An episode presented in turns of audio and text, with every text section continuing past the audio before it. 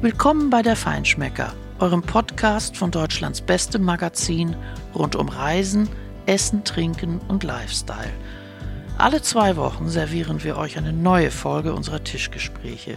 Wir setzen uns mit bekannten Köchen vors Mikrofon, mit innovativen Hoteliers, interessanten Persönlichkeiten, die etwas in der Food-Szene bewegen und mit jungen Winzern, die neue Wege gehen.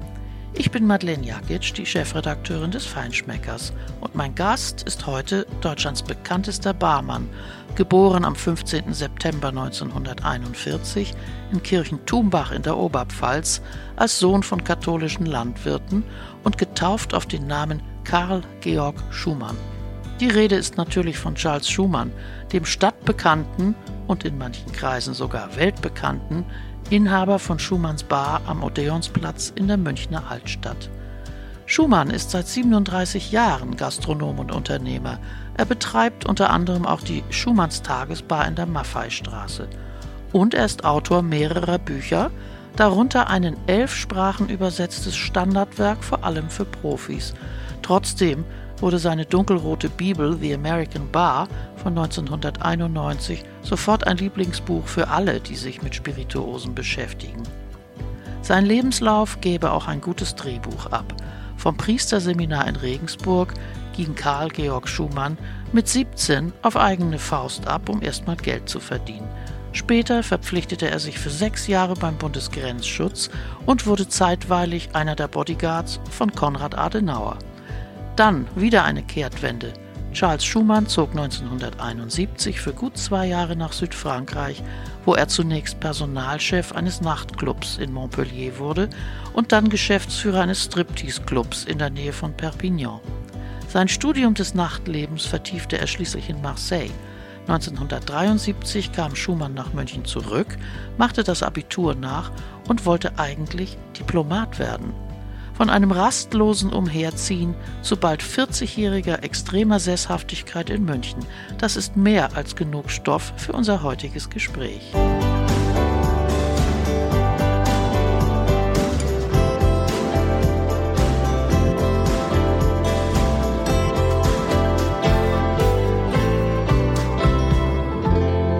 Also, guten Morgen, Karl Georg Schumann. Bist du Karl? Bist du Karl mit C? Bist du Charles wie Charles de Gaulle oder bist du Charles wie Schumann? Wie darf man dich ansprechen? Ja, äh, äh, Karl ist mir natürlich am liebsten, aber wenn, wenn man ein bisschen Respekt hat, das, äh, vor mir, das haben nicht mehr viele, dann würde ich sagen, Herr Schumann. Wer sagt denn noch Karl zu dir? Weiß ah, das überhaupt Karl, jemand, dass du eigentlich... Eigentlich kaum jemand. Doch, ich glaube, mein Bruder sagt Karl zu mir, vermute ich aber die, der sagt es natürlich im Dialekt, dann heißt es auf Bayerisch Kare, was ja entsetzlich ist. Ja. Mhm. Siehst du deine Familie noch oft? Viel zu wenig. Mhm. Wie ist Kirchen? Tumbach. Tumbach. Klein, äh, in der Oberpfalz jetzt besser zu erreichen. Deswegen werde ich vielleicht auch öfter hinfahren, weil ich habe keine Lust, äh, mit dem Auto ewig zu fahren. Das ist also zweieinhalb Autostunden weg, was ja nicht so weit ist, aber trotzdem fahre ich das nicht. Aber jetzt gibt es ja diesen wunderbaren Zug von München nach äh, Berlin. Und der, äh, das, da fahre ich in einer Stunde nach Nürnberg und dann noch ein, eine Stunde nach in, in die Richtung Bayreuth und dann bin ich da. Das ist großartig. Mhm. Und wie wirst du begrüßt? Großer Bahnhof oder bist du einer von nein, denen noch? Nein, also ich werde nicht. Also A, sieht mich da niemand, wenn ich komme. Also ich mache jetzt keinen Zirkus, dass ich komme. Mein Bruder holt mich einfach ganz normal ab. Ah, und dann äh, fahren wir auf den Bauernhof. Heute wo, ich, äh, wo, ich mich, wo ich mir fremd vorkomme. Warum? Ja, weil man einfach nie da ist. Mm, ist nie da ist eine andere Welt. Also ich, ich fühle mich besser oder mehr zu Hause, wenn ich in Tokio bin, als wie in Kirkentumbach oder irgendwo. Und was machen die da auf dem Hof, deine Verwandten, deine Familie? Also mein Bruder ist, hat sich tot gearbeitet äh, und ist vor ein paar Jahren was man gar nicht vermutet hat, dann sehr krank geworden mhm. und er arbeitet nach wie vor äh, wir haben sehr viele Pferde, Hunde und alles, was es so gibt auf dem Bauernhof. Und äh, Ja, seine Tochter, die den Hof übernommen hat, die lebt davon. Ist das Getreideanbau, Nein, nichts, gar nichts. Mehr ein bisschen? Getreideanbau werden sie schon. Leider viel zu wenig Gemüse, Mhm, weil sie nicht so fortschrittlich, dass man glaubt, man müsste jetzt alles selbst machen. Also es ist kein Biohof, sondern es ist ein ganz normaler Hof, leben von den Pferden und machen aber was ganz Besonderes.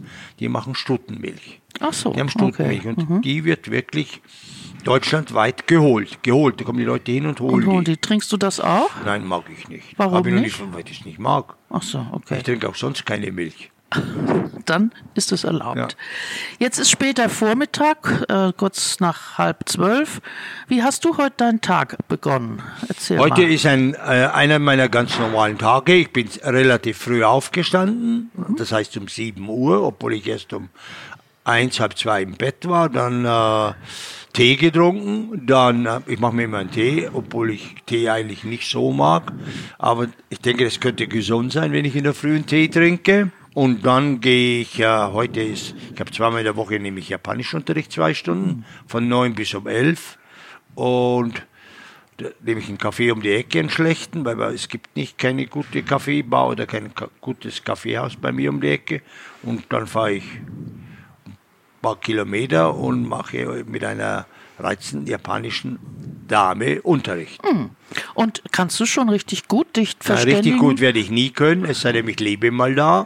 Ja, das ist nicht einfach und ich, ich spreche viele Sprachen, aber alle schlecht. Und jetzt kommt Japanisch noch dazu, die sprechen auch schlecht. Ja. Noch Lernt man schlechter. das eigentlich vom Hören oder musst du die Schrift auch gleich noch mitlernen? Ich Also ich habe zwei Jahre gearbeitet und habe die Schrift nicht gelernt. Und jetzt, seit einem halben Jahr, äh, äh, lerne ich auch schreiben. Dann geht es wirklich besser. Ah ja, das ist ja toll. Chapeau, finde ich ja toll. Also ich kann auch relativ viel schreiben. Sehr gut. Sag mal, als Gastgeber bist du ja immer im Gedränge und alle wollen immer mit dir reden. Wie verschaffst du dir dann da auch mal Momente der Ruhe? Also ich bin kein Gastgeber. Ich, ich äh, rede immer davon, von, von wie wichtig das ist, dass man ein Gastgeber ist. Das bin ich nicht, sondern ich hoffe, dass ich äh, rechtzeitig die Kurve kratze und gebe, bevor ich noch unausstehlicher werde. Ich denke mir immer was ganz, äh, äh, wenn ich böse bin, sage ich immer, ich suche mir mein Opfer aus, äh, dass ich dann blöd anmache. Also Man erzählt ein- sich sowas, ja. ja. also das ist stimmt. eigentlich doof. Stimmt das, dass du früher Backpfeifen verteilt hast? Nein, das stimmt überhaupt nicht. Ich habe Leute, also das mache ich ja nach wie vor. Ich, äh, ich bin besonders nett äh, zu Menschen, die ich mag. Und das hat auch mit Nähe zu tun. Also ich bin kein Grieche. Wir haben ja auch Griechen hier, der jeden umarmt oder mit Handschlag begrüßt. Das, das hasse ich. Äh, ich bin und werde immer dafür eintreten, dass man eigentlich dem Gast nicht so nahe treten soll. Ja, Das mache ich nicht. Aber es gibt ein paar Menschen, die ich sehr gerne hier sehe. Leider haben wir Schumann so groß geworden, dass wir davon nicht mehr profitieren können. Ich denke aber auch immer darüber nach, wie wichtig das es auch ist, dass es größer geworden ist, weil man den Gästen nicht mehr so nahe sein muss. Das hat ja auch Riesenvorteile. Wenn du dich nicht als Gastgeber siehst, was bist du denn dann? Also wie würdest Also du ich, das ich sehe beschreiben? mich schon als jemand, der äh, mehr oder weniger bestimmt, wie der Schumann geführt wird. Ja.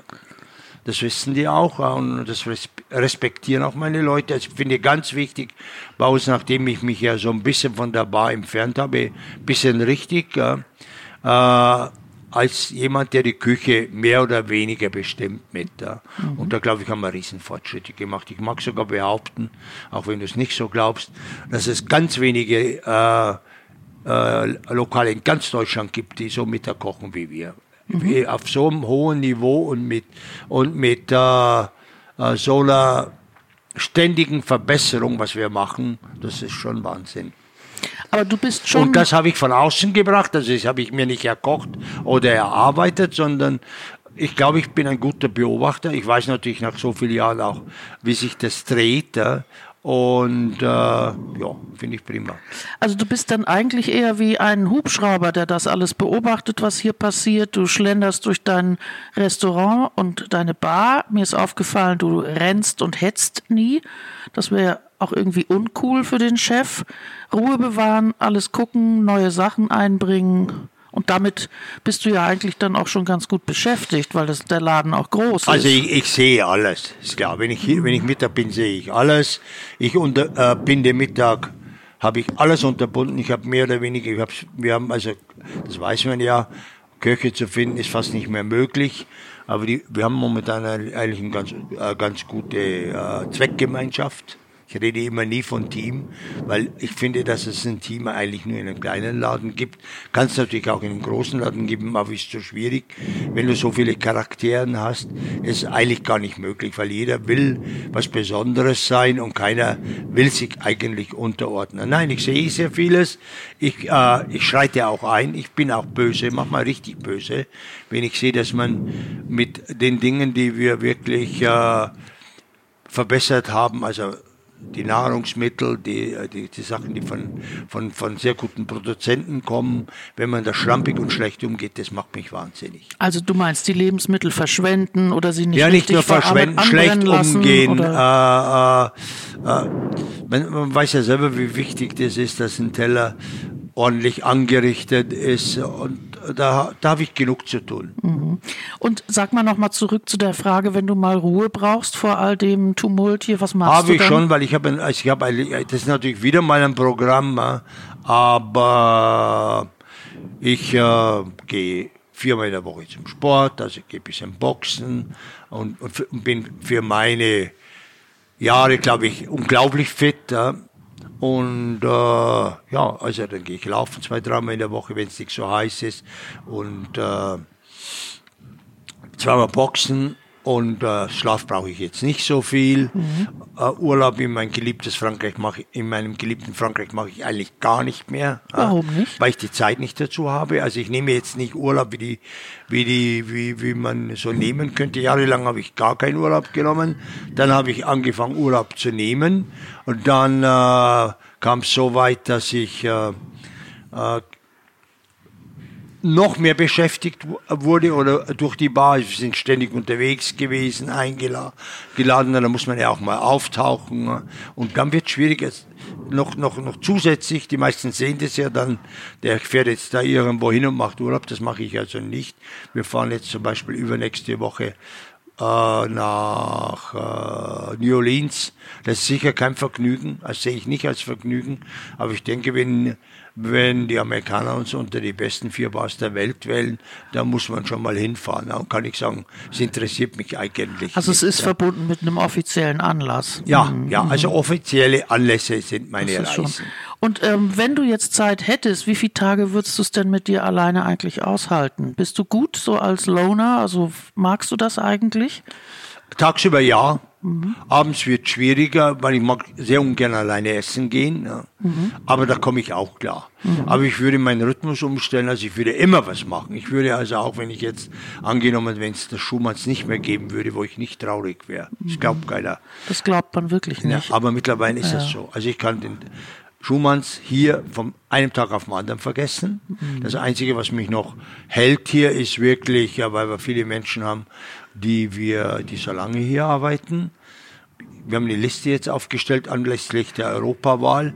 Wie viel haben wir, wie viel, wie viel äh, Nationen haben wir hier? Was schätzt du? Hm, 30? Nee, haben wir nicht. 17 Nationen sind hier, aber weltweit. Von überall her 17 Nationen. Und das sind Deutsche nicht an erster Stelle. Ich glaube, an erster Stelle sind die Italiener. Italiener. Mhm. Ja. Das Und hört dann- man auch, wenn man hier durchgeht. Ja. Ja, Also das ist schon großartig und für die bin ich schon ein bisschen verantwortlich. Ja, Obwohl ich das dann natürlich auch so, wenn ich böse bin, so sehe, dass man au- auch deswegen so lange bleibt, weil man A, keinen Antrieb hat. Ein paar Leute haben sich ja selbstständig gemacht, aber nicht viele. Oder weil man, äh, weil man B, äh, irgendwann den Zeitpunkt verpasst hat, wegzugehen. Ne? Du hast es ja selbst eben gesagt, dass du unglaublich fit bist für deine 76. 77. 77 so im September, ja genau. Ähm, da taugst du eigentlich nicht gerade so als Vorbild für den klassischen, die Barfly oder den, das trinkfeste Mannsbild. Was trinkst du überhaupt? Also ich trinke mehr denn je. Ich habe früher nicht viel getrunken. Äh, äh, Mir schmeckt jetzt plötzlich Alkohol. äh. Ich trinke viel Whisky, äh, nicht viel. Ich trinke gerne Whisky. Ich trinke äh, im Sommer natürlich, äh, mein Lieblingsgetränk ist Bier. Oh. Ich trinke, also wenn ich alleine essen gehe, trinke ich eigentlich Bier. Es sei denn, ich gehe ganz, ganz toll essen. Jetzt war ich in eine Woche. Eine Woche habe ich mal seit langem wirklich Urlaub gemacht, war nicht ganz so einfach. In, äh, in äh, Biarritz. Aber aus, aus einem Grund aus auch nur, weil äh, es gibt jetzt einen Direktflieger. Zumindest in der Sommerzeit. Das ist natürlich großartig. Du gehst am Samstag hin und gehst am Samstag zurück. Und haben die da ein gescheites Bier? Äh, die haben wunderbares Bier, belgisches Bier, Ah, ja. super Bier, ein super Bier.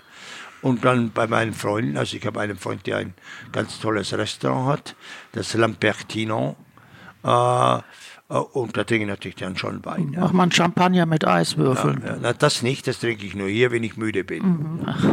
Das ist äh, mein Erfrischungsgetränk. Ja, okay. Dein Lebensweg hat ja auch was von einem Roman. Also, warum wolltest du eigentlich nicht Pfarrer werden, wie es deine Mutter vielleicht gern gehabt hätte? Oder ich weiß Das es weiß ich nicht. Ich sehe mich auch jetzt nicht als Pfarrer und jetzt äh, sage ich immer, eigentlich gebe ich keine Hinweise mehr oder, oder äh, er- äh, erkläre ich niemandem mehr was. Äh, und äh, ja, also ich, ich hätte mich eher, eher als Diplomat gesehen. Wärst du dafür geeignet gewesen? Jetzt ja. Aber ich habe ja ein langes Leben vielleicht, könnte ich ja noch anfangen. Ja? Könntest du noch mit anfangen, genau. Du warst ja nach dem Priesterseminar äh, plötzlich beim Bundesgrenzschutz irgendwann. Was, was hat dich dahin gezogen? Also das war eigentlich nur eine Notsituation. Also ich wollte weder Uniform anziehen, noch wollte ich sowas machen, sondern äh, äh, ich war ziemlich ratlos und dann Ab Schulabschluss hatte ich nicht. Ja. Also blieb mir nicht viel anderes übrig. Ich weiß auch nicht, wie ich auf dem Bundes also Bundeswehr wäre ich natürlich nie gegangen. Also blieb vermutlich gar nichts anderes übrig. Und da musste ich sogar noch ein bisschen warten, weil ich zu jung war. Was hast du gemacht in der Überbrückungszeit vom Gearbeitet Schulabgang? am Fließband. am Fließband? Ja. In, hier in München oder Nein, in Bayern? nein. In Fürth, bei Grundig, bei Radio Grundig. Und warst du nicht auch mal an der Adria? War das in dieser Zwischenzeit? Das war dann in der Zwischenzeit nach dem Auswärtigen Amt. Aha, okay. Also in der Über Überbrückungszeit, wo ich Abitur nachgemacht Ja, habe. ach so, okay. Mhm. Und sag mal, ähm, warum hast du eigentlich das Boxen angefangen? Wie ist die Wahl auf diese Sportart gefallen? Das ist ja Also interessant. das habe ich mir auch nicht ausgesucht, sondern ich hatte natürlich viele Freunde, die das gemacht haben, die Dichter und Denker damals, die vermutlich äh, dem äh, Brecht nacheiferten, der glaube ich aber nicht geboxt hat, sondern der nur ein Faible für Boxen hatte, weiß ich jetzt nicht. Ich befreundet mit dem Wondracek und mit all diesen ganzen Jungs und da gehen wir boxen. Ja. Und ich habe es weiter, mach's weiter, die nicht mehr. ist das denn ein guter Sport, sagen wir mal, für Intellektuelle? Ja, Ist- für warum? Frauen nicht, aber für, Für Männer Frauen ja. natürlich nicht, das ist schon klar. warum ist das ein guter Sport für Leute, die denken? Wenn man den richtig betreibt, ist es ein wunderbarer Sport, weil du hast, äh, du kannst ein bisschen deine Aggressionen loslassen. äh, äh, Wenn du die richtig, wichtig wie überall, wenn man so einen Sport macht, dass man sich richtig einschätzt, dass man jemand hat, der ihm es auch beibringt. Und ich habe jahrelang so mit, mit den Idioten halt so mich geschlagen, das mache ich schon lange nicht mehr. Und wir haben hier einen wunderbaren Mann, der hier zwei, dreimal in der Woche arbeitet und der ist Boxtrainer einer ganz jungen Boxstaffel, sehr erfolgreich. Und äh, mit dem mache ich zweimal in der Woche, das ist ganz toll. Ja, super. Also Kompliment. Ja. Warst du wirklich mal Bodyguard von Konrad Adenauer? Wir waren, also so muss man das sehen eigentlich, weil ich habe ein Jahr lang im Bundeskanzleramt gearbeitet. Oh, Also in es Bonn wo- in Bonn. seinerzeit. Mhm. Und wir waren, äh, wir waren angestellt, nicht angestellt, sagt man, wir waren im Wachkommando. Das Wachkommando war stationiert im, äh, war tagelang im, im Bundeskanzleramt. Und War das gut? Also hat das, äh, war das ein Ja, interessanter da war ich so Beruf? Mhm. jung, äh, ich habe keine Ahnung. Ich glaube, da war das Wichtigste, dass wir immer an die Mosel fuhren, weil wir haben immer eine Woche gearbeitet, eine Woche frei. Und dann haben wir Wein getrunken bis zum Umfallen. Also ein gewisser Plan war schon in deinem Leben. Das steht ja oft in Artikeln über dich, dass du eher planlos erstmal warst und Also die, diese Jahre, bist äh, durchs weiß Leben. ich nicht. Also eigentlich nicht, glaube ich. Ja. Mhm. Also ich bin dann schon später irgendwann gekommen, habe ich mir so ein paar Dinge vorgestellt. Ja. Und äh, ja, ich habe mir so überlegt, als du nach Frankreich gegangen bist, da warst du ja schon Da über Anfang- 30. Da warst du über 30 Ja. und da hat man dir natürlich auch verantwortungsvolle Aufgaben im Grunde übertragen. Du warst Personalchef und ähm, einem Artistik. Direktor Artistik und dann Geschäftsführer von einem Stripclub. Ohne ein Wort Französisch zu sprechen, das muss man mal wissen. Ich ja, bin da das heißt, du konntest ohne, ja boxen, also ja. du konntest schon austeilen. Nein, aber die Franzosen sind nicht so nett. Ja? Mhm. Die haben einem damals gleich gesagt, wenn du mit uns reden willst, dann lern erstmal unsere Sprache. Mhm. Also ich habe, was ich wirklich immer gemacht habe, ich versucht nie stehen zu bleiben. Mhm. Also nicht mit einem bestimmten Ziel, sondern ich habe mir immer gedacht, eigentlich muss man was machen. Aus einer Zeit muss man was machen. Ich mache das auch immer. Deswegen mache ich auch Japanisch. Ich mache nicht Japanisch, weil ich jetzt nach Japan gehen will. Das kann ja sein. Mhm. Ich sage immer so im Scherz, eigentlich will ich in Japan sterben. Mhm. Aber wenn ich in Japan sterben will, dann hoffe ich noch, dass jemand in meiner Nähe ist.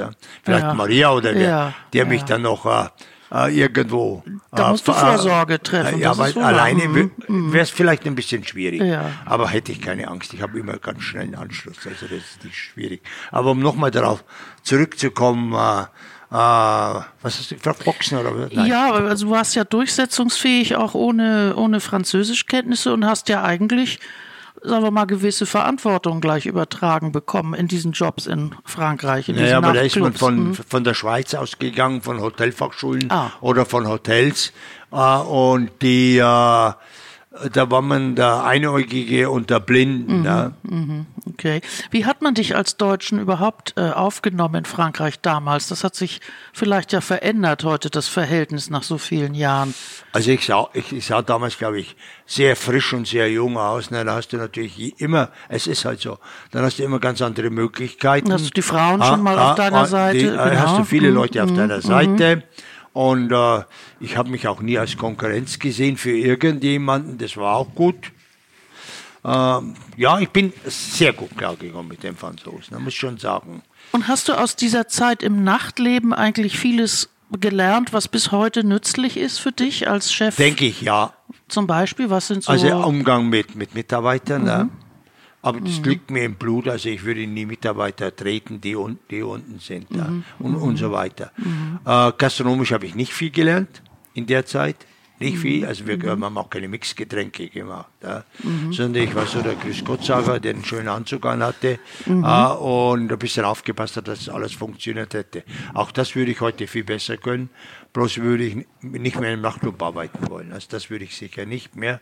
Und Striptease Club habe ich gearbeitet, weil ich mir so überlegt hatte, ich hatte damals eine Freundin, ob ich da bleibe mhm. oder nicht. Ja. Und dann war ja immer die heimliche Sehnsucht noch zu studieren. Mhm. Äh, aber das habe ich alles nicht so richtig angegangen. Das mhm. Einzige, was ich bereue in dieser Zeit, aber dazu bin ich wahrscheinlich einfach nicht geeignet, dass ich mich ein bisschen näher äh, der Kultur Frankreichs äh, genähert hätte. Ja, das wäre schon möglich gewesen. Mhm. Ja. Also auch ein Studium dort wäre ja, ja ja, ich habe ich hab da, ich habe Französisch gelernt im also, Winter an der Uni. Ah, ja, okay. Das habe ich schon gemacht. Mhm. Aber Franzosen haben ja natürlich ein, auch in, in, den, in den ganz normalen Schulen wirklich ein, ein, äh, eine Ausbildung, die mir sehr nahe äh, ist. also mhm. Philosophie, Geschichte, mhm. Literatur, das war schon toll. Ja. Aber du hast, es nicht, durch, du hast es nicht durchgezogen. Nein, ich, ich wollte da auch nicht studieren. Ich wollte nicht in Frankreich studieren. Mhm. Ich weiß gar nicht, ob ich einen Studienplatz gekriegt hätte, weil ich kein Abitur hatte. Ja. Mhm. Ah, das glaube ich okay. eher nicht. Mhm. Ja. War, war das der Grund, dass du nach Deutschland zurückgegangen bist 1973, dass du Abitur machen wolltest, um zu studieren? Oder kennst du auch sowas wie Heimweh? Nein, ich habe kein Heimweh gehabt, habe null mhm. Heimweh. Du hast nach nirgendwo hin Heimweh. Der, mhm. Wirklich, der halte ich mit den Römern, wo es mir gut geht, ist meine Heimat. Ja. Also nicht unbedingt nicht mal, mhm. sondern geht wo es mir nicht so gut geht, ist meine Heimat, mhm. weil da mhm. muss ich mich durchsetzen. Mhm. Äh, nein, habe ich nicht gehabt, aber ich habe, glaube ich schon, also ich habe mich eine Sehnsucht immer vorgestellt, ich gehe wieder in den diplomatischen Dienst und zeig's denen allen. Mhm. Was hättest du da gern gemacht? Was wärst du gern geworden im diplomatischen Dienst? Das weiß ich nicht, Dienst? weil ich auch keine Ahnung hätte. Mhm. Äh, also auch ein schlechter Diplomat, das wäre ich heute vielleicht ganz sicher besser. Mhm. mhm. Und sag mal, wie hast du dich dann in deine gastronomische Rolle reingefunden? Das ist auch ein Zufall gewesen, weil ich glaube auch heute noch, das kann ich nicht mehr ganz so beurteilen, weil ich den Background von unseren Leuten äh, nicht kenne. Ja. äh, von den meisten, aber wir haben sehr viele Studenten hier, sehr viele ganz junge, super gute Leute, die, die das aber wirklich nur vorübergehend sehen, um Geld zu verdienen. So habe ich es auch gesehen, mhm. weil ich hatte ja keine Ersparnisse und nichts. Äh, ich habe es auch so gesehen, dass ich mir da mein Brot verdiene und das habe ich dann auch gemacht. Ja. Und ich habe es aber immer nur als Übergangslösung gesehen. Für etwas, was die aber. Ah, nein, mir hat schon vorgeschwebt, dass vielleicht wieder den Auswärtigen ja, Dienst okay. mhm, Habe ich ja mhm, nachhinein mhm, gemacht. Mhm. Ja. Hat nicht funktioniert, weil sie mich nicht mehr haben wollten. Mhm, mhm. Schade. Ja. Naja, weiß ich nicht. Jetzt wäre es gut. Ja, dann mach es doch. Mach ich doch. Müsste ich nach Amerika gehen, der Trump würde mich nehmen. Bist du denn so ein Typ, so für Stehempfänge mit einem Gin Tonic Nein, das bin Hand? ich nicht. Das bin ich nicht. Man muss nicht nur Stehempfänge machen.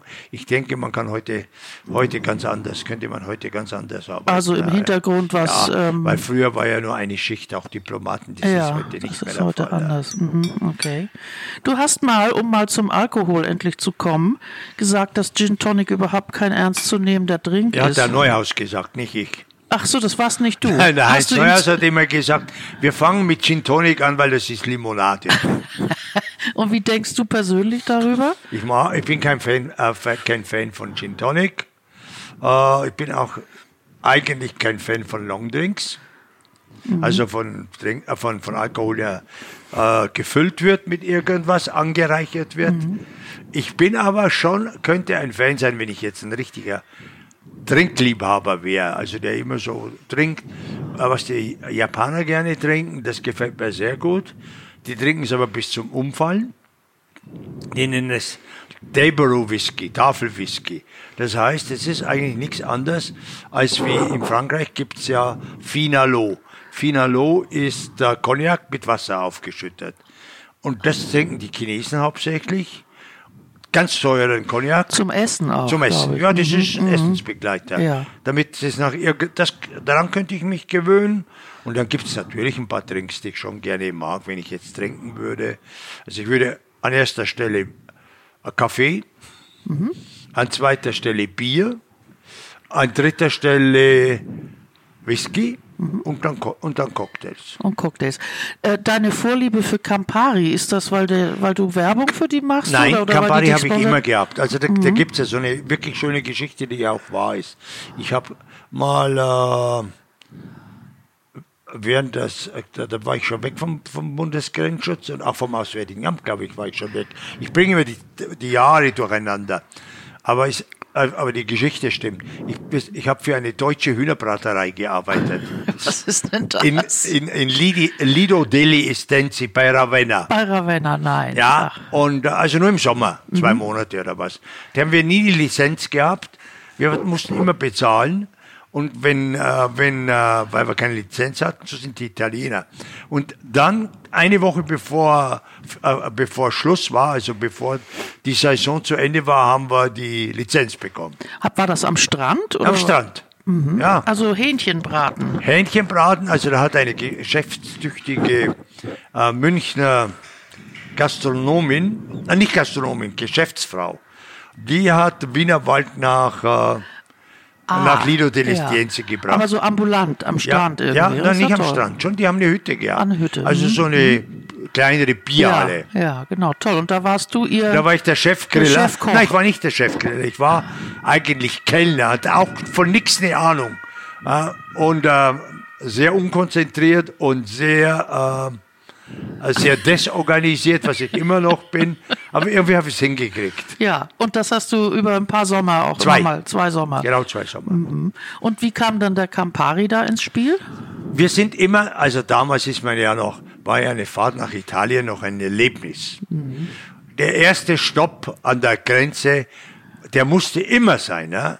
Man hat getrunken ein, äh, einen Espresso am Brenner im Ja, Grunde, am Brenner. Ja, genau. Es gab ja mhm, keinen mhm. Espresso damals noch hier. Da kommt ja auch die, die, die, die Liebe zum Espresso. Ich glaube, ich habe die erste richtige Espresso bei München gemacht. Ja. Dann, äh, und da gab es den, den Bitter, die Bitter, die, die kleinen Bitterflaschen. Sun Bitter, diese ja, ohne Alkohol. Ja, ohne Alkohol. Mhm. Und das war mein, also das habe ich geliebt. Und dann ist irgendwann Campari ist immer, ist eigentlich nach wie vor mein Lieblingsgetränk. Das wollte ich jetzt bloß nicht erwähnen, aber wenn ich essen gehe, äh, mache ich mir selber oder lasse ich mir ein Campari machen. Mhm. Was heißt machen? Was ist da drin und wie muss das Gar gemacht nichts, der sein? muss richtig, früher, es gab ja, es gab ja so alte Barkeeper-Regeln, die ich jetzt auch nicht mehr so ganz nach, äh, vollziehen kann, was man nicht darf, was man rühren darf, was man schütteln muss, was man, was man, teilweise stimmt's, teilweise stimmt's natürlich gar nicht. Und da hieß es immer, Campari nur pur, darf nicht geschüttelt werden. Und dann, weiß ich, ob ich es erfunden habe, weiß ich auch nicht mehr oder kreiert, habe. Es gab den Campari Shakerato. Ah. Campari auf viel Eis geschüttet. Ja. Meine Mitarbeiter machen, glaube ich, ein bisschen Zitrone rein und Zitronenspirale mache ich alles nicht rein. Ich schüttel den wirklich bis zum geht nicht mehr. Bis, dass Nur er richtig, nur ja. auf Eis, dass er richtig schau schaumig ist. Wenn ich dann aber zum Beispiel den ein bisschen, wir sagen ein bisschen wässrig will, dilutit, Mhm. dann schüttle ich ihn auf Crashteis. Ah, okay. Und der muss ganz schnell getrunken werden, wenn er kalt ist. Ja. Also das Schütteln kann ja auch sein, dass das Luft da einarbeitet und sich auch noch, dadurch auch der nicht, Geschmack die Japaner haben ja, toll haben ja entfaltet. da eine ganze Menge äh, Ideen, wie sowas besser sein könnte. Aber für dich auf Eis geschüttelt. Auf jeden Eis Fall. geschüttelt. Und sag mal, ich selber trinke so wahnsinnig gern Whisky Sour. Besser mit oder ohne Eiweiß? Also ich mag keine Trinks mit Eiweiß. Mhm. Aus einem Grund, weil ich finde, es sei denn, wenn du Alkoholiker bist, kannst du ihn dir mit Eiweiß machen Oh lassen. Gott, warum denn Weil das? er dann fluffig ist ein bisschen. ne? wenn du aber deinen Trink genießen willst, bitte nicht mit Eiweiß. Weil es ist wie bei einem Saft, der setzt sich ab und es sieht ekelig aus. Mhm, Dann steht der Eiweiß da oben irgendwo am, am Glasrand. Was ist der Sinn? Also ist es eigentlich nur das Fluffige? Ja, oder? ich glaube schon, dass er, dass er vielleicht auch leichter zu trinken ist. Ja? Weil Eiweiß kann man ja auch zum Klären benutzen, aber Ja, da ist ja aber- nichts ja, zu klären. Grunde, Okay, gut, also ohne Eiweiß in Zukunft, das habe ich jetzt verstanden.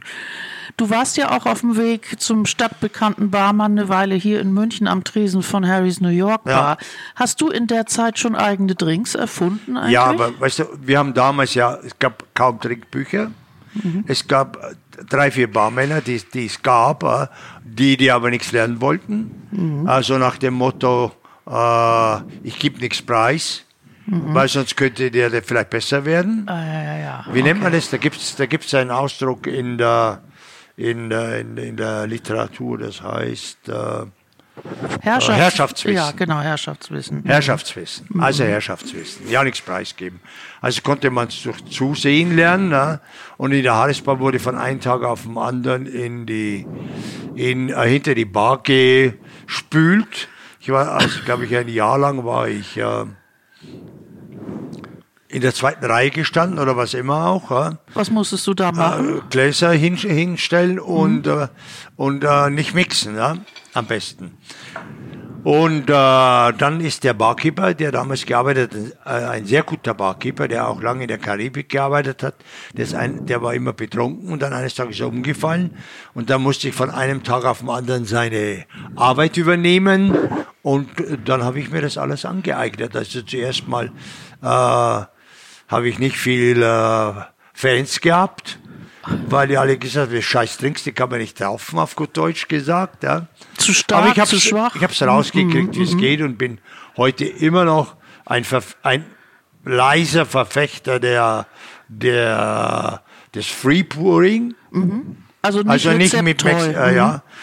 Äh, Cavani hat gesagt, im Film, das ist ganz schön. Manchmal hat er auch was vergessen, aber es hat er immer geschmeckt. Ja, der Gabani hat Ja, das über sich ja. gesagt. Ja, ja. Ja, das zeigt, dass du ein gewisses Feeling Ja, hast. dass ich glaube, ich habe also das ist fürs Kochen Du auch. Also ich du spürst, mit, wie viel bin ist kein es. Koch, wirklich Ja, nicht. mhm. Aber das, was die meisten Köche können, das kann ich alle mal. Wenn es natürlich dann an und, und besser, aber wenn es natürlich ans und ich habe auch viel gelernt. Ja. Ich Mhm. habe natürlich, wir hatten damals uns immer Köche eingestellt, ich immer mir Köche eingestellt, die äh, die äh, als Barkeeper, wenn wir überhaupt mal jemanden gebraucht Mhm. haben, auch den Beat damals, äh, der, deswegen sonst hätte der nie einen Platz bei mir Ja. bekommen, von dem ich von der Küche was sehen konnte. Also es war schon geplant irgendwie weiterzukommen. Und nochmal, das muss ich dann auch, weil es gehört eigentlich auch dazu. Und hier haben wir erst gelernt, wie es richtig geht. Weil das ist ja ein, wir sind Restaurant hier, mehr oder weniger. Und hier habe ich auch gelernt, anders mit Mitarbeitern umzugehen. Weil äh, vorher war ein Familienbetrieb, da hat jeder gemacht, was er wollte. Ja. Hier macht zwar auch noch jeder, was er will, aber es ist ein bisschen schwieriger für die meisten, Darauf- weil ich böse bin. Darauf kommen wir gleich noch. Ja. Ich habe in deinem wunderbaren Buch von 1991, The American Bar, das ist ja echt ein toller Bestseller geworden, ein Rezept mir nochmal angeguckt äh, für den Swimmingpool. Das ist, glaube ich, ein Ja, Drink- das scheint ja, der, der scheint der, ja der, der am, hat Jubiläum oder ja, irgend sowas. ja, ja, aber also das ist ein entsetzlicher Trink eigentlich. Ich habe hier dieses, das Rezept mir mal rausgeschrieben. Ja, was 2 steht denn da drin? Cl süße Sahne, 2 Cl Kokosnusscreme, 6 Cl Ananassaft, 2 Cl Wodka, 2 Cl weißer Rum und 1 Cl Curacao Blue. Ja. Sowas würdest du doch eigentlich nie trinken heutzutage. Äh, ich trinke ne? es überhaupt nicht, Mhm. aber es gibt immer noch Leute, die das bestellen.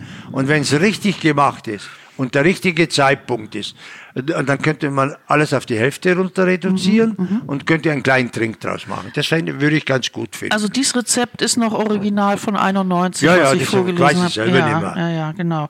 Ähm, mir, mir kommt das vor wie ein Rezept, was so zu den 80er Jahren passt, ja, zu Schulterpolstern und Schickeria. ja, es stimmt, es stimmt aber nicht, Nee? sondern er ist ganz anders entstanden. Also Pina Colada haben wir damals getrunken, Mhm. natürlich ohne Ende, mit weißen oder braunen rum. Und dann, dann gab es mal äh, diese ganze äh, äh, Partida mit, mit, mit Alkohol, äh, Orgie. Äh, dann hat man angefangen, doch die Sahne ein bisschen wegzulassen. Übrigens ein Ratschlag, wenn du dir einen Sahne, Sahnetrink machst. Ich weiß auch nicht warum, also weil ich, ich kenne mich ja nicht aus mit Chemie und so. Aber was ich immer besser finde, ein Sahnetrink, keine flüssige Sahne zu nehmen, sondern leicht angeschlagene. Oh. Bekömmlicher. Ja, ist einfach super. Ich trinke nie trinkt. Drinks Ich auch mit nicht. Schlagsahne, Und, also- und Pina Colada oder, oder äh, Swimmingpool ist eigentlich aus dem, aus dem, äh, aus der, aus der, äh, aus dem, aus der Pina Colada entstanden, weil man eben, äh, aber weil ein Gast hat mich, hat mir gesagt, sieht er so irgendwie so weiß und so. Eklig aus, Kannst ja. du dich mal ein Mhm. bisschen Mach was mal reinschütten? dass es schöner aussieht. Ja, ja, okay. Und So hat man ja damals Drinks gemacht. Oft genug erzähle ich das. Wir hatten damals wirklich, viele Drinks wurden, wurden bestellt nach, äh, wenn man was gesehen hat und, äh, hat und, und geglaubt hat, das hat eine super Farbe, das möchte ich auch haben. Ah, okay, ja, klar. Ich, mein, ich glaube, mit dem Aperol Spritz ist das auch so ein bisschen Ja. so, nicht? Das Ja. ist attraktiv und macht Lust. Ja, ja. Wie muss denn ein idealer Drink, wenn, so, wenn du mit deiner heutigen Erfahrung drauf guckst, wie, wie, muss der eigentlich zusammengesetzt sein? Also es ist so, es gab einen, äh, gibt's, es gab in Gomio, Frankreich und hier, äh, im, in der, im Ding, im, im, äh, im Vorwort äh, vom, äh, ein, ein, äh, wurde ich zitiert, wie ich einen Trink sehe. Und äh, da habe ich immer gesagt, äh, ein Trink ist dann perfekt, wenn man nichts mehr wegnehmen kann. Ja? das ist ein bisschen wie in der Küche auch, nicht? Das Prinzip. Also der Mhm. Teller ist perfekt, wenn man sagt, okay, hier kann ich nichts mehr dazu tun und nichts mehr weg. Dann hat ein Japaner das gelesen und dann hat er gesagt, stimmt schon, Charles, aber ich kann dir nur sagen, zu wenig ist zu wenig.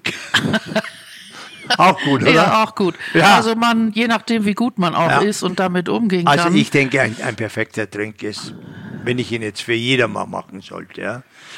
Äh, das, deswegen war die alte Schumannsbar so, so gut, weil in der alten Schumannsbar kannten wir jeden Gast.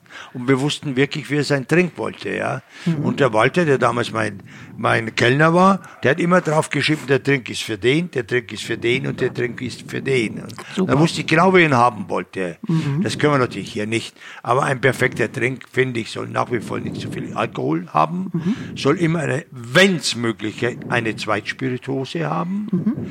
Äh, und eigentlich ja auch ein äh, irgendwie, man kann jetzt nicht sagen, ein äh, Saft oder Kräuter oder was. Beim Whisky Sauer. Lass, anhand von Whisky Sauer hast du jetzt nur einen Whisky. Ja? Gut, ein, ein Whisky Sauer besteht also dann noch aus einem Whisky, dann brauchst du schon die Zitrone brauchst du dazu. Und je nach Gast brauchst du eben einfach auch, musst es ein bisschen abrunden. Das ist Ja. also ein Up Modifier. Ja. Du brauchst irgendwas als Modifier. Und ein Modifier kann auch ein Likör sein, ah, es kann alles sein. Und das ist für mich ganz, ganz wichtig. Und ich denke, Darum mag ich zum Beispiel die einfachen Drinks so gerne. Also mein Lieblingsgetränk ist, wenn ich jetzt kein Whisky trinke, ist sicher ein Petit Punch. Das ist ein Rum Agricole, der ganz stark ist. Ja. Über 50 oder noch mehr äh, äh, Alkohol. Ja. Und mhm. dazu frische Limette oder, oder frische, äh, ja, frische Limette oder, oder sonst, ja, eigentlich Limette. Und ganz wenig Zucker ist großartig. Und das schüttelst du? Das schüttel ich ganz stark. Auf Eis? Auf Eis die, äh, die Einheimischen trinken es angeblich warm. Na, das mhm. möchte ich naja, nicht die trinken. Können, die, die haben kein ja Eis. Warm. Die leben ja auch ja. warm. Mhm. Und, und das, äh, das ist ein ganz toller Trink. Ja. Und ich gebe oft anstelle von Zucker gebe ich dann Honig dazu. Also es ist eigentlich so ein bisschen das ganz reduzierte auf das Wesentliche. Drei Zutaten maximal oder ja. so in dieser ja. Richtung. Ja. Also das sehe ich schon auch. Und zum Beispiel, wenn ich jetzt fünf Alkohols trinke, sind ich, das ist nicht sehr bekömmlich. Hast du eine Meise. Nee, nein, nein. Also, mhm. Äh, äh, die, die Cocktails äh, machen ja auch so Moden durch. Was ist denn das Unglaublichste, Absurdeste, was dir so untergekommen ist, wo du sagen würdest, das ist das Schlimmste, was ich je gesehen habe? Also das Schlimmste, da, da habe ich eine ganz, ganz schnelle Antwort. Irgendein Idiot, also das mit dem Negroni ist natürlich auch ein bisschen äh, Negroni überall auf der ganzen Welt, also ist eigentlich der Cocktail Nummer eins jetzt. Und ich denke, ich habe nichts dagegen, wenn man das verschieden zusammensetzt. Aber muss es dann noch Negroni heißen, wenn eigentlich fast nichts mehr drin ist? Von dem, was eine Negroni ist, zum Beispiel ja nur Wermut, Campari äh, und äh, Gin. Ja, kann ein bisschen Soda dazu geben, ja, machen wir nicht. Und dann fangen die an mit Mescal, mit Rum, ja. mit Whisky geht's noch äh, anstelle von Gin. Das finde ich nicht in Ordnung. Mhm. Und was, was das Schlimmste, was je passiert ist, ist, glaube ich, da gab es mal einen Hype, wer immer das erfunden hat, tausende von Martinis. Und der Martini war ja für uns ein heiliges Getränk. Da, da hat man nur, Martini hat man nur rumgedoktert mit Wermut. Wie viel Wermut? Da gibt's, kannst vielleicht irgendwann mal nachlesen, so schicke ich es dir. Das wurde, da haben die wirklich eine, eine, eine Philosophie daraus gemacht aus dem Martini.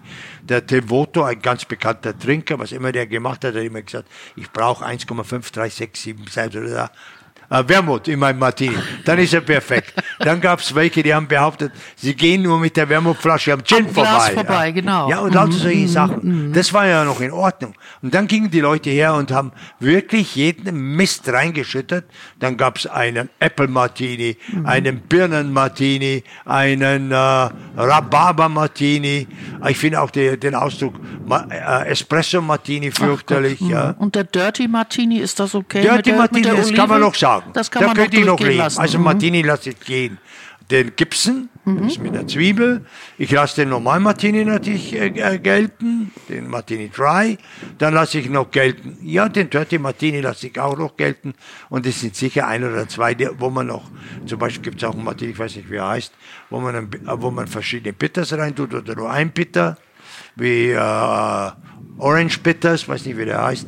Äh, also das kann ich mir alles noch äh, äh, das kann ich alles noch gelten lassen, aber es geht nicht Martini und Apfelsaft und Martini und Trarara oder. Wie, wie stehst du denn äh, dazu, wie heute die, die Drinks von den jungen Barkeepern, vor allen Dingen so in Berlin, äh, mit lauter kulinarischen Sachen zubereitet werden, mit fermentiertem und getrocknetem und eingelegtem. Das ist also eine so Mode auch. Anleihen aus der Küche zu das nehmen. Das ist eine Mode, die ich jetzt nicht ganz verurteile. Mhm. Aber ich, hab, ich bin ja mittlerweile auf sehr vielen äh, äh, äh, als, als Jury eingeladen. Bei Wettbewerben. Wettbewerben. Mhm.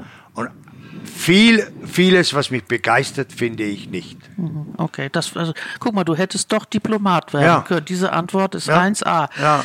Äh, ich möchte noch mal mit dir über das erste Schumanns sprechen, was du 1982 eröffnet hast in der Maximilianstraße 36. Wie war das für dich, deine erste eigene Bar? Äh, äh, alles, was drumherum war und was dazu führte, war so anstrengend, dass ich eigentlich gar nicht so richtig danach gedacht habe. Ich glaube, ich bin nach einem Jahr mal nach Hause gegangen, gegangen und habe mir gedacht, wie kommt das, dass das so funktioniert? Aber ich hatte damals einen Partner gehabt, der, der dann ausgeschieden ist, der wirklich äh, äh, das Schumanns an Rande des Ruins gebracht hat. Oh. Ja, und äh, Also es war eine, es war eine ganz schwierige Äh, Zeit. Betriebswirtschaftlich habt ihr das zusammen verantwortet. Ja, mich hätte war, nie- war hätte der ein nie- Investor oder war Nein, der der einfach war ein A der dabei? Brauerei Warsteiner. Ach so, okay. Mhm. Äh, und äh, der hat auch die Abrechnung gemacht. Alles Dinge, die man eigentlich selber machen sollte. Aber ich mache hier auch keine Abrechnung. Null. Du hast Vertrauen. Ich habe in anderen Vertrauen. Oder du bist zu faul. Mhm. Faul bin ich sowieso. Ich, ich hasse Geld zu zählen. Ja, das und ich auch. gehe auch schlecht mit Geld um.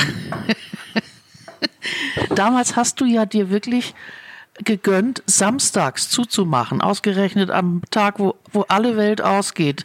Ist es deswegen oder warum, wie, wie kann das angehen? Was war das für eine kühne Idee?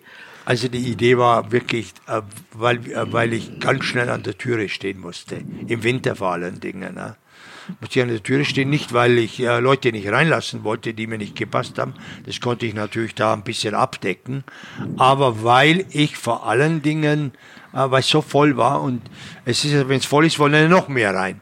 Und wir konnten nicht mehr arbeiten. Ne? Mhm. Und dann habe ich mir gedacht, das mache ich nicht. Samstag, nein. Oh, Und am Samstag ist schon teilweise abenteuerliches Publikum auch unterwegs. Mhm, was heißt In New York das? nennt man das Bridge and Tunnel. Pu- Bridge and Publikum. Tunnel, oha. Als die Also rüberkommen von von, New Jersey oder wo. Provinz und so ja, weiter. Ja. Mhm. Und die haben äh, natürlich, äh, also wir haben ja auch viele, vielen Ärger gehabt, den wir auch teilweise selber verursacht haben, was wir Gott sei Dank hier überhaupt nicht haben. Mhm. Ja. Aber das ist der Vorteil der Größe, ganz sicher. Ja. Und hat sich das Publikum eigentlich verändert in den letzten Jahren? Also gibt es noch die, die Schickeria aus den 80ern? Es war ja ein ganz guter Mix, soweit ich das beurteilen kann, von Intellekt, von Verlegern, von Schreibern, von Denkern und aber auch von schicken, prominenten Leuten. Hilft das oder behindert das eher? Also ich kann nur sagen, dass es eigentlich äh,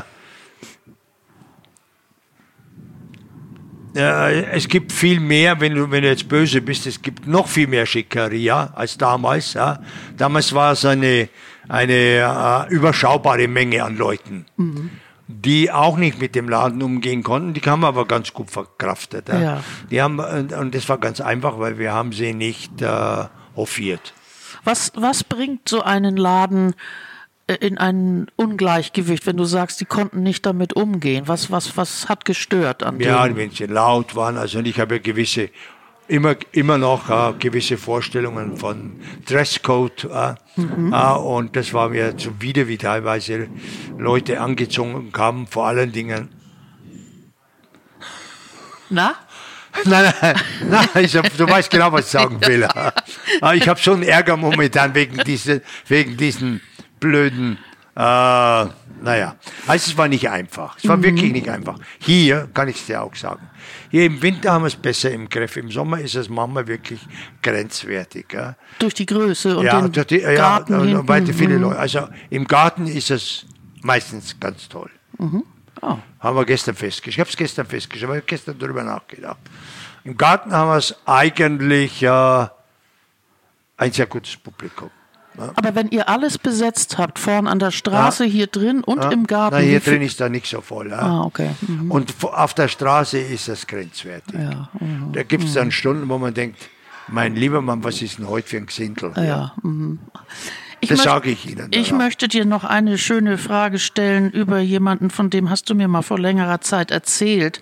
Das war ein gewisser ungarischer Herr, der in der äh, Maximilianstraße Der bei dir Kukor. sogar Der- gewohnt hat und am freien Tag Wäsche aufgehängt hat in der Bar. Erzähl Ja. mal uns von dem. Du bist ja schon ein Menschenfreund, wenn es arme Hunde sind, die du magst, glaube ich, oder? Naja, also der, der, äh, das war jetzt nicht unbedingt mein Freund, aber der hat sich da eingenistet und war nicht zu vertreiben. ja. Aha. Ja, und äh, der hat dann an Tagen, am Samstagen eben, durften wir die Bar kaum betreten, weil da hat er seine Kleider in Ordnung gebracht. Und es war auch sehr schwierig, äh, ihn wieder aus dem Schumanns rauszubekommen. ja. Haben ihm eine Wohnung gesucht, der hat er erstmal nicht angenommen. ja. Unglaublich. Ja, ja. Also das ist eine Filmgeschichte eigentlich. Ja. Ja. Und was ist aus dem Herrn Kuko Der ist dann irgendwo gestorben. ja. Es war ein ungarischer Jude, der nach äh, Amerika ausgewandert ist. Äh, der Onkel oder wer war immer, äh, oder wer immer, der Onkel glaube ich, war Abteilungsleiter bei äh, F- äh, Saks Fifth Avenue. Und der hat ihn dann äh, Äh, und dann, äh, als der Krieg zu Ende ist, war, kam der John angeblich als äh, Verbindungsoffizier der, der amerikanischen Armee, weil er äh, nach Deutschland, der sprach auch perfekt äh, äh, nicht nur Englisch, sondern eben auch Deutsch. Mhm. Und es war eine etwas undurchsicht, äh, undurchsicht, undurchsichtliche Geschichte. Mhm. mhm. Ja, vielleicht Aber er, gehörte zu unserem Vielleicht Haus. hat er im Untergeschoss eben seine Intelligence betrieben, ja?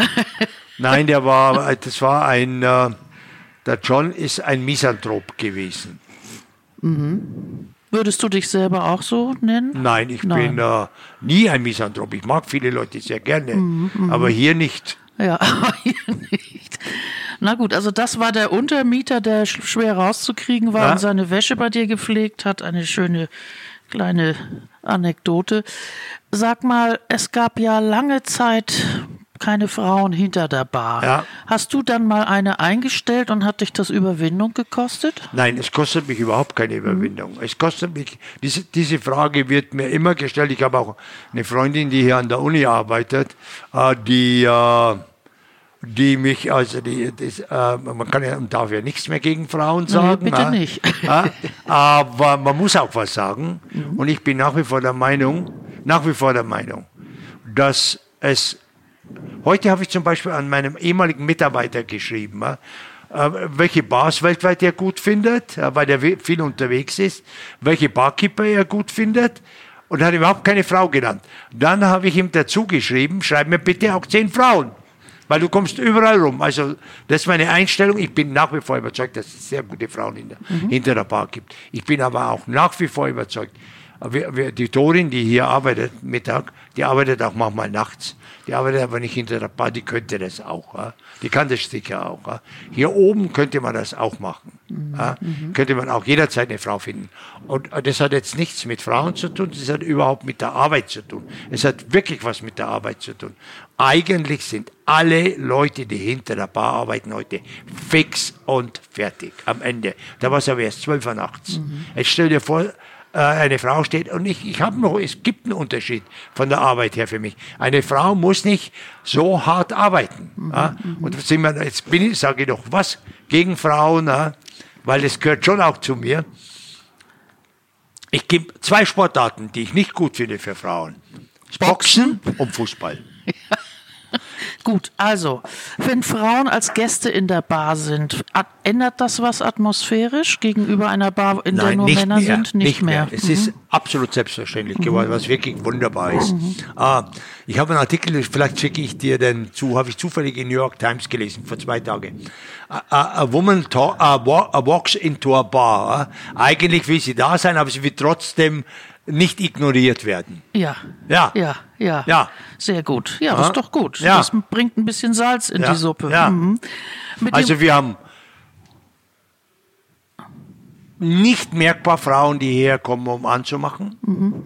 Äh, oder angemacht zu werden. Mhm. Eigentlich nicht merkbar. Es ist für viele selbstverständlich. Ja, das Dass es natürlich Unterschiede gibt, dann wenn jetzt eine, eine Aufgedonnerte hierher kommt und selber versucht, ein äh, Ding zu machen, das ist doch ganz normal. Wir sitzen ja hier oben im Oberstübchen für die, äh, die jetzt das nicht sehen können, in deiner Bar äh, Fleur du Mal, die du vor einigen Jahren erst eröffnet hast, in einem, auf einer kleinen Empore sozusagen, ein kleines Versteck hier unterm Dach, an einem langen, wahnsinnsschönen Tresen. Was ist die Idee? Warum hast du das gemacht? Hast du dich nach einem kleinen Ort zurückgesehnt?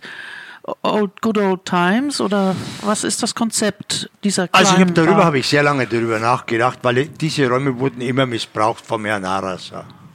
Als Gerümpelkammer. Ja, oder? nein, als äh, hier noch 20 Leute zum also Essen. Also Herr Harasser, muss man mal sagen, ist ja. deine rechte Hand. deine rechte Hand, wenn man äh, zum äh, hm. zum äh, noch mehr Leute sitzen lassen zum Essen. Ja, ach so, ja. ja.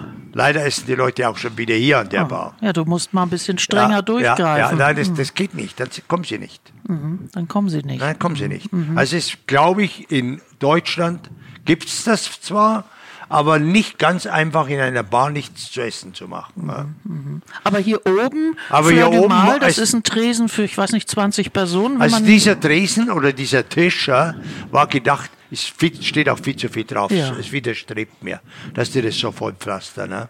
Äh, war eigentlich als das war eigentlich, ich habe immer gesagt, wenn es gar nicht läuft, sitze ich alleine hier oben. Mhm. Habe überhaupt kein Problem. Ja? Mhm. Äh, es war gedacht als ein Ort der Stille. Wo man nur die Eiswürfel klackern hört. Und wo man wirklich wenig Drinks, aber die von äh, exzellent kriegt. Mhm. Ja.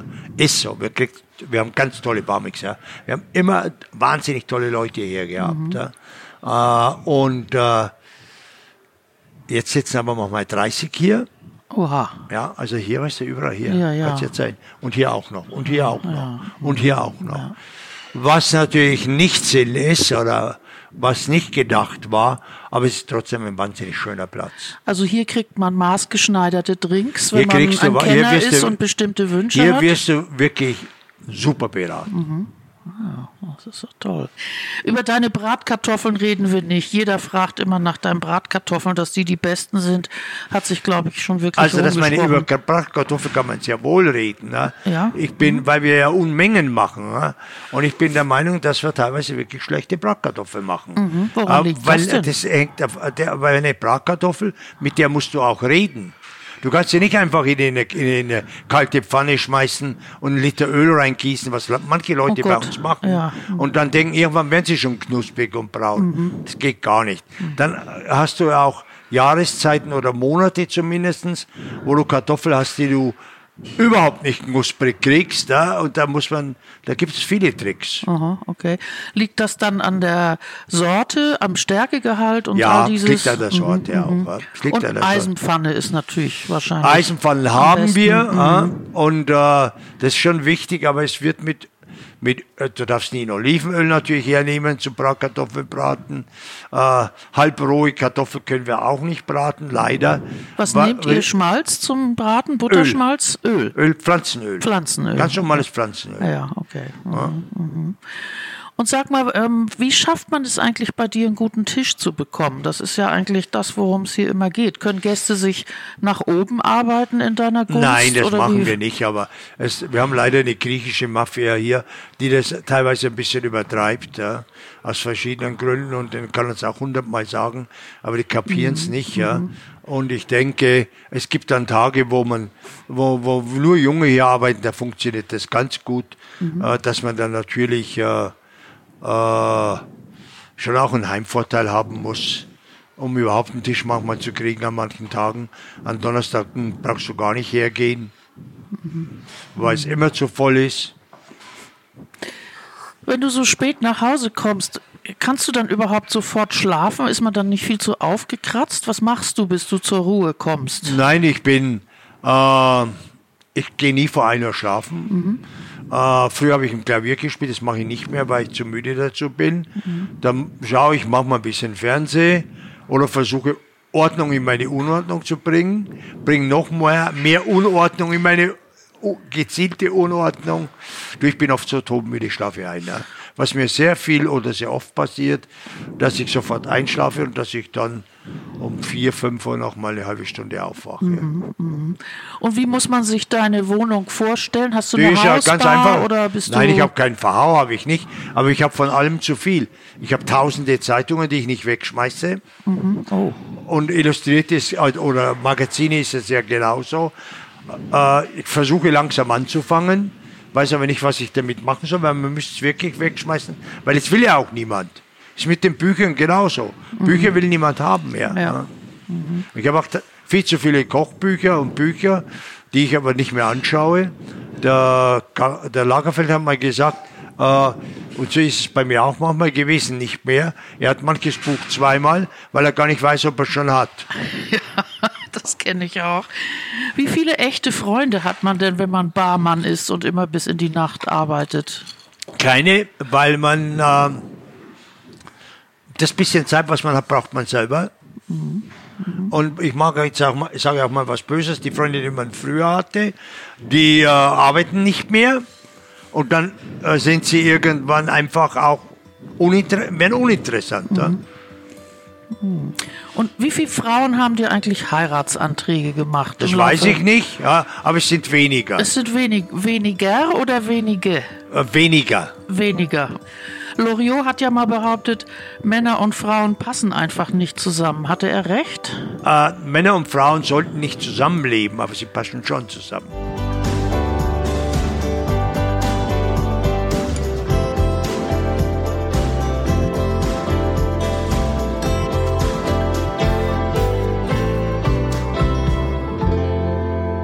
Das war er wieder, der Feinschmecker Podcast, Deutschlands bestes kulinarisches Tischgespräch.